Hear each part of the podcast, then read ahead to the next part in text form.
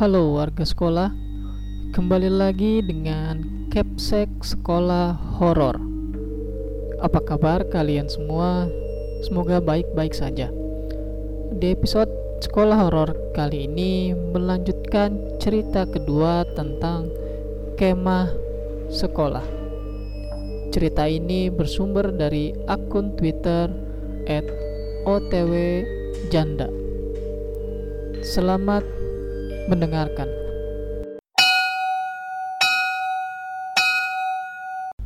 Lanjut hari ketiga. Di hari ketiga ada kegiatan juga sama game-game gitu dari kakak pembina. Kegiatan dilaksanakan dari siang sampai sebelum maghrib.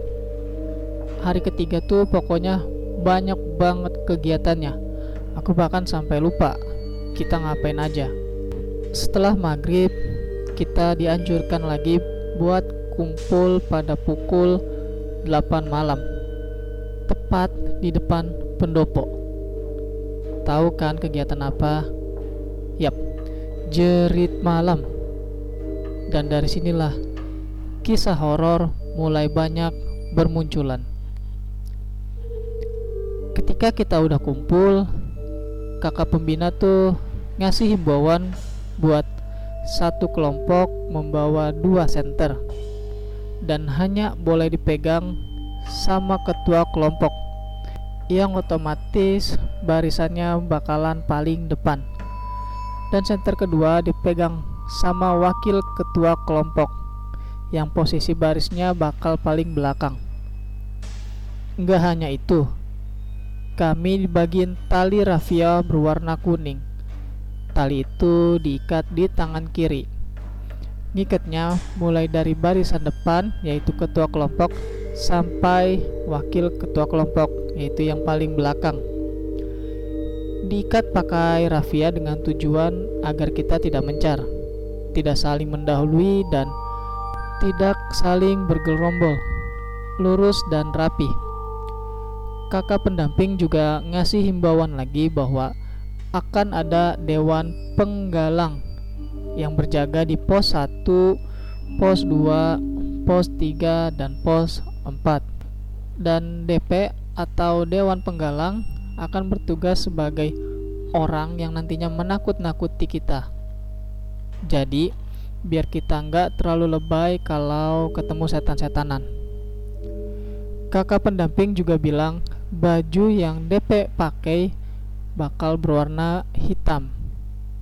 Dan selain baju hitam, itu bukan kami. Setelah semua paham, lanjut deh. Satu persatu kelompok masuk ke hutan duluan. Kalau nggak salah, kelompokku dapat urutan tengah. Si B, si T, si A, aku, si N, si D, si F, dan si L. Kurang lebih begitulah barisan kelompokku. Jadi aku berada di nomor 4, tengah-tengah gitu. Setengah jalan sebelum pos 1, jalannya itu nanjak guys. Nanjak dan aku hanya ngikutin kaki teman depanku. Sambil celingak-celinguk, aku lihat kayak ada pohon pepaya berdiri tepat di kanan aku. Samping pohon kepala ada orang duduk pakai baju putih. Beneran orang, tapi cuma punggung yang aku lihat. Kepalanya nggak kelihatan. Jantung aku udah mau copot. Aku mau bilang ke temen, tapi Kenapa nggak tahu bibir udah kayak nggak berani ngomong. Di tengah perjalanan, pos 1 udah mulai kelihatan. Tiba-tiba, si T, ketua kelompok kami, menjerit keras banget. Semua jadi kaget dong. Berhenti dulu buat menghela nafas. Tapi dari jauh, kakak pembina udah teriak. Jangan bikin gaduh dek, omongan dijaga. Dalam mati penasaran apa yang dilihat sama si T. Seakan dia punya rahasia besar. Aku pun bertanya, Kenapa, Tek? Tek pun menjawab, Nanti aja aku ceritainnya. Oke, fix. Dalam hatiku udah yakin banget pasti dia ngeliat sesuatu. Perasaan udah gak enak banget dan mau udahan. Gila, serem banget. Sampai di pos 1, kita cek kelengkapan. Kakak pembina pun bertanya, apa ada yang sakit atau tidak? Dan kelompokku pun menjawab tidak ada yang sakit. Kemudian kakak pembina nyuruh kita buat ngertiin sandi Morse gitu selama 10 menit. Setelah selesai, untuk ke pos 2 kita diminta menghafalkan sebuah nomor. Nomor itu per anak beda-beda ya. Jadi per anak dibisikin nomor itu. Kebetulan aku dapat nomor 81. Dan itu aku apal-apalin sepanjang jalan. Ngehafalin nomor ini bertujuan agar pikiran kita tidak kosong guys. Karena perjalanan dari pos 1 ke pos 2 itu sangat angker. Di perjalanan aku dengar ada suara air. Ternyata samping kananku pas ada sungai, guys. Perasaanku udah campur aduk, keringet dingin dan takut banget. Pas lagi di pertengahan jalan, aku lihat ada cewek mandi, guys. Pakai kemben dan memakai gayung siwur atau semacam gayung tradisional gitu rambutnya panjang banget guys. Serius. Tapi mbak-mbak yang lagi mandi itu nggak lihat aku. Cuma kelihatan punggungnya doang. Temanku ada yang bilang baunya wangi banget ya. Ketakutanku semakin menjadi-jadi. Tapi aku tetap ngapalin nomor yang ada di pikiranku. Biar pikiran gua nggak kosong perasaan udah campur aduk mau nangis mau pura-pura pingsan dan lain-lain. Pokoknya biar jerit malam ini cepat selesai. Tiap langkah gua jalan kayak lama banget. Sampai di pos 3 udah mulai rame. Kelompok awal yang masih pada ngerjain tugas dari kakak-kakak pembina. Dan karena kelompok gua pada pinter-pinter akhirnya gue cepet ngerjain tugasnya. Gue lupa itu tugas apa pokoknya udah itu kita jalan lagi menuju pos 4 di situ perasaan udah agak lega. Dalam hati seneng banget udah mau selesai. Tidur terus pagi udah gitu aja. Pokoknya pengen cepat selesai. Eh tiba-tiba lampu senter baris depan mati elah apalagi sih? Akhirnya center yang punya wakil ketua dikasih ke depan. Dan alhasil kelompok kami cuma punya satu center perjalanan gelap banget. Soalnya center cuma ada di depan. Jadi perjalanan mau ke pos 4 itu ngelewatin setapak kecil kayak jembatan gitu dan di bawahnya ada sungai sungai yang tadi gua lewatin. Gak sengaja dong nengok ke arah sungai. Tiba-tiba ada anak kecil gitu. Cuma pakai kolor tapi nggak gundul. Pokoknya anak kecil kayak nggak pakai baju gitu. Dia sedang mainan air. Ada yang duduk, ada yang mainan tanah. Kalau nggak salah ada sekitar 4 atau lima anak.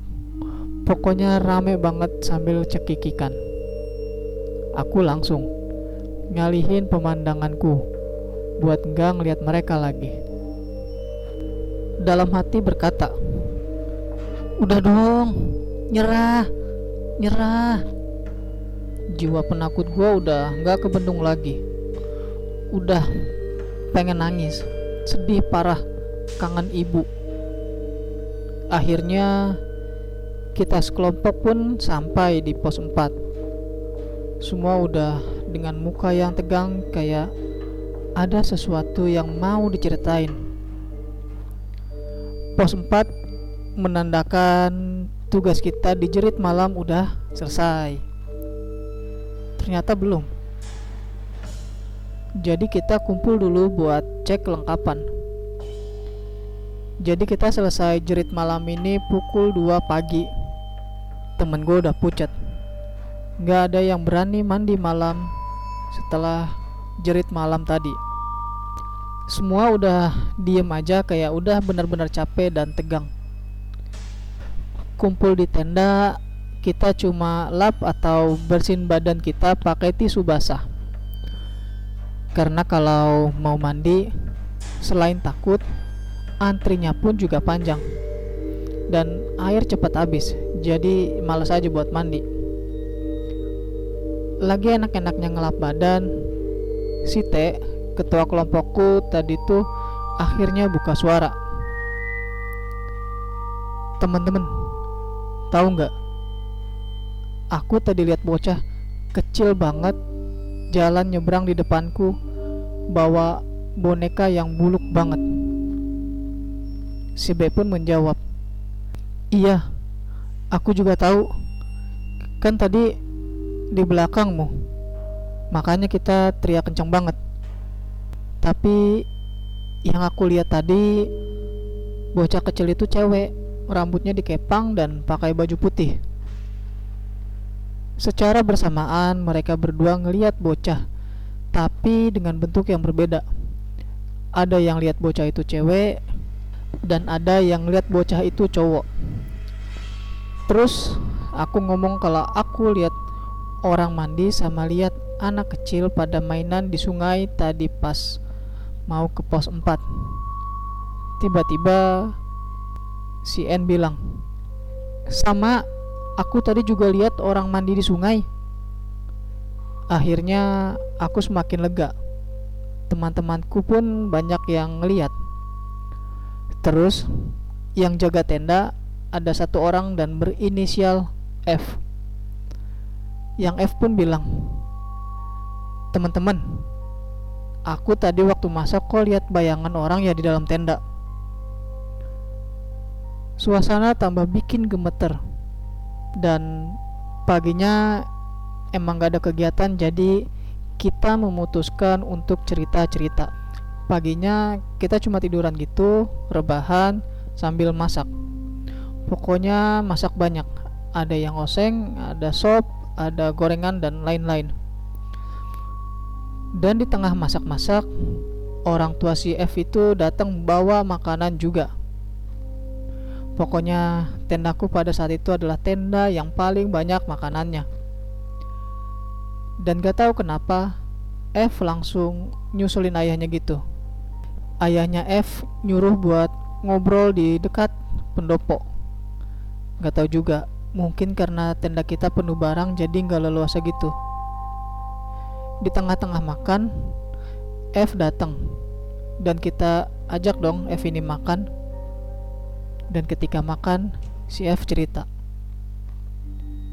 teman-teman sebenarnya aku tadi ngobrol sama bapakku tentang apa yang kita alamin semalam.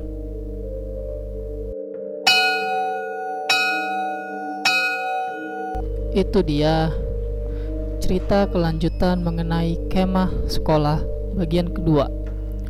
Terima kasih buat kalian warga sekolah yang telah mendengarkan cerita ini.